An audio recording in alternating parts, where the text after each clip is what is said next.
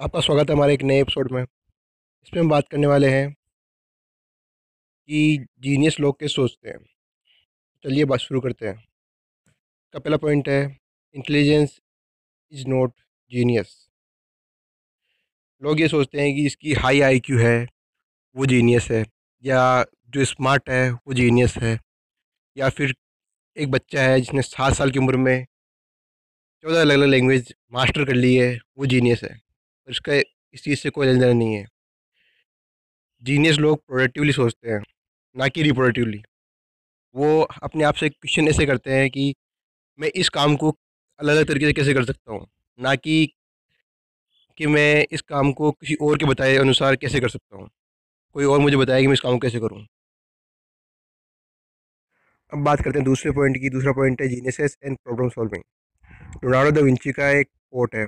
कि जो जीनियस लोग होते हैं, जो जीनियस होते हैं, वो प्रॉब्लम को इस तरह से देखते हैं कि वो रीस्ट्रक्चर्ड हो, ताकि पहले से प्रॉब्लम की तरह वो हर एंगल से उस प्रॉब्लम को देखते हैं, ताकि उसको क्रिएटिवली सोल्व कर पाए। ना कि उससे केवल एक पर्सपेक्टिव लेके, अपने पास एक्सपीरियंस को लेके, उसे देख के और सोल्व करने की कोशिश करें। जीनियसेस अपने अलग अलग पर्सपेक्टिव से उसे देखते हैं और सोल्व करने की कोशिश करते हैं। इससे वो प्रॉब्लम एक नए तरीके से सोल्व होती है और तभी उनका एक नया क्रिएटिव भी निकलता है। अब बात करें तीसरे पॉइंट की मेकिंग योर थॉट्स विजिबल अगर आपको कोई प्रॉब्लम सोल्व करनी है तो उसके लिए आपको पहले एक चीज़ करनी पड़ेगी, अपने थॉट्स को विजिबल बनाना पड़ेगा। क्योंकि अगर आपके वो दिमाग में रहें तो वो विजिबल नहीं होंगे और आप उन पर एक्शन नहीं ले पाओगे। ये एक स्किल होती है जीनियस की। वो अपनी जो भी दिमाग में इंफॉर्मेशन है, जो भी थॉट्स हैं उनके, वो उनको या तो ग्राफ या फिर डायग्राम या मैथमेटिकल एक्सप्रेशन के द्वारा उसे विजिबल बनाते हैं, ताकि उस पर एक्शन ले सकें, उसको और अच्छे समझ सकें और अपनी प्रॉब्लम को सॉल्व कर सकें। तो जब भी आप किसी प्रॉब्लम को सॉल्व करने बैठो, आपके दिमाग में थॉट्स आ रहे हैं, उनको लिखो। अगर लिख नहीं पा रहे, कोई डायग्राम बनाओ, ताकि आप उसको अच्छे से सॉल्व कर पाओ। नेक्स्ट पॉइंट है जीनियस प्रोड्यूस जीनियस की जो जीनियस लोग होते हैं, उनकी सबसे बड़ी क्वालिटी होती है कि वो हाई प्रोटीव होते हैं, बहुत ज़्यादा प्रोटीव होते हैं। इसका एग्जांपल है? थॉमस एडिशन उनके पास 1903 पेटेंट्स हैं।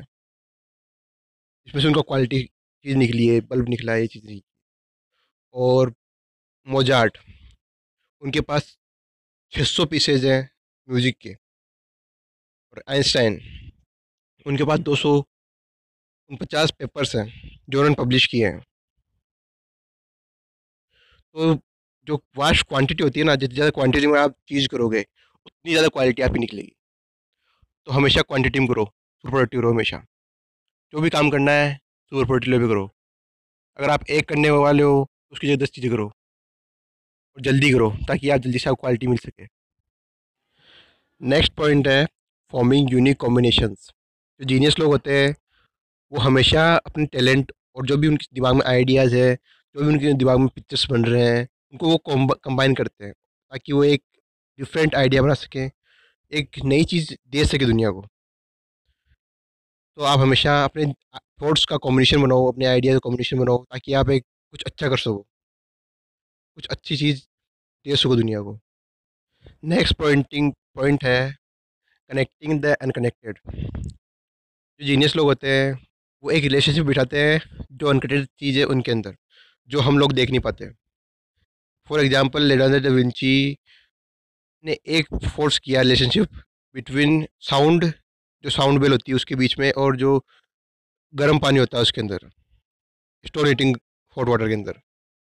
तब उनको पता चला कि जो साउंड है वो वेव्स में ट्रेवल करती है। तो इस तरह से जीनियस लोग सोचते हैं।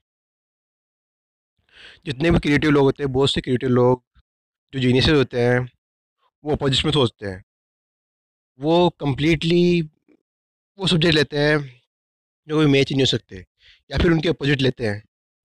और फिर उसको मिक्स मैच करके एक पॉइंट निकालते हैं, जो उसको बताता है कि ये चीज़ें दोनों मैच हो रही है। नेक्स्ट पॉइंट है थिंकिंग मेटाफोलिकली एरिस्टोटल है ना, आप सब एरिस्टोटल को जानते होंगे तो वो बिलीव करते थे कि वो पर्सन जीनियस है, जो दो ऐसे एरिया को जोड़ दे, जो कभी लिंक भी नहीं हो सकते, जो एक नॉर्मल पर्सन सोच भी नहीं सकता। और ऐसे ही आइंस्टीन भी चीज़ को यूज़ करते थे, वो एनर्जी यूज़ करते थे, डेली लाइफ की चीज़ों को यूज़ करते थे। एक्सप्लेन करने के लिए अपने प्रिंसिपल्स को। नेक्स्ट पॉइंट है क्रिएटिव एक्सीडेंट्स।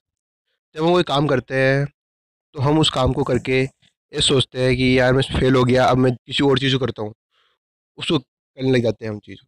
पर अगर वो क्रिएटिव बंदा है तो वो ये सोचता है कि मैंने ये किया, कैसे किया?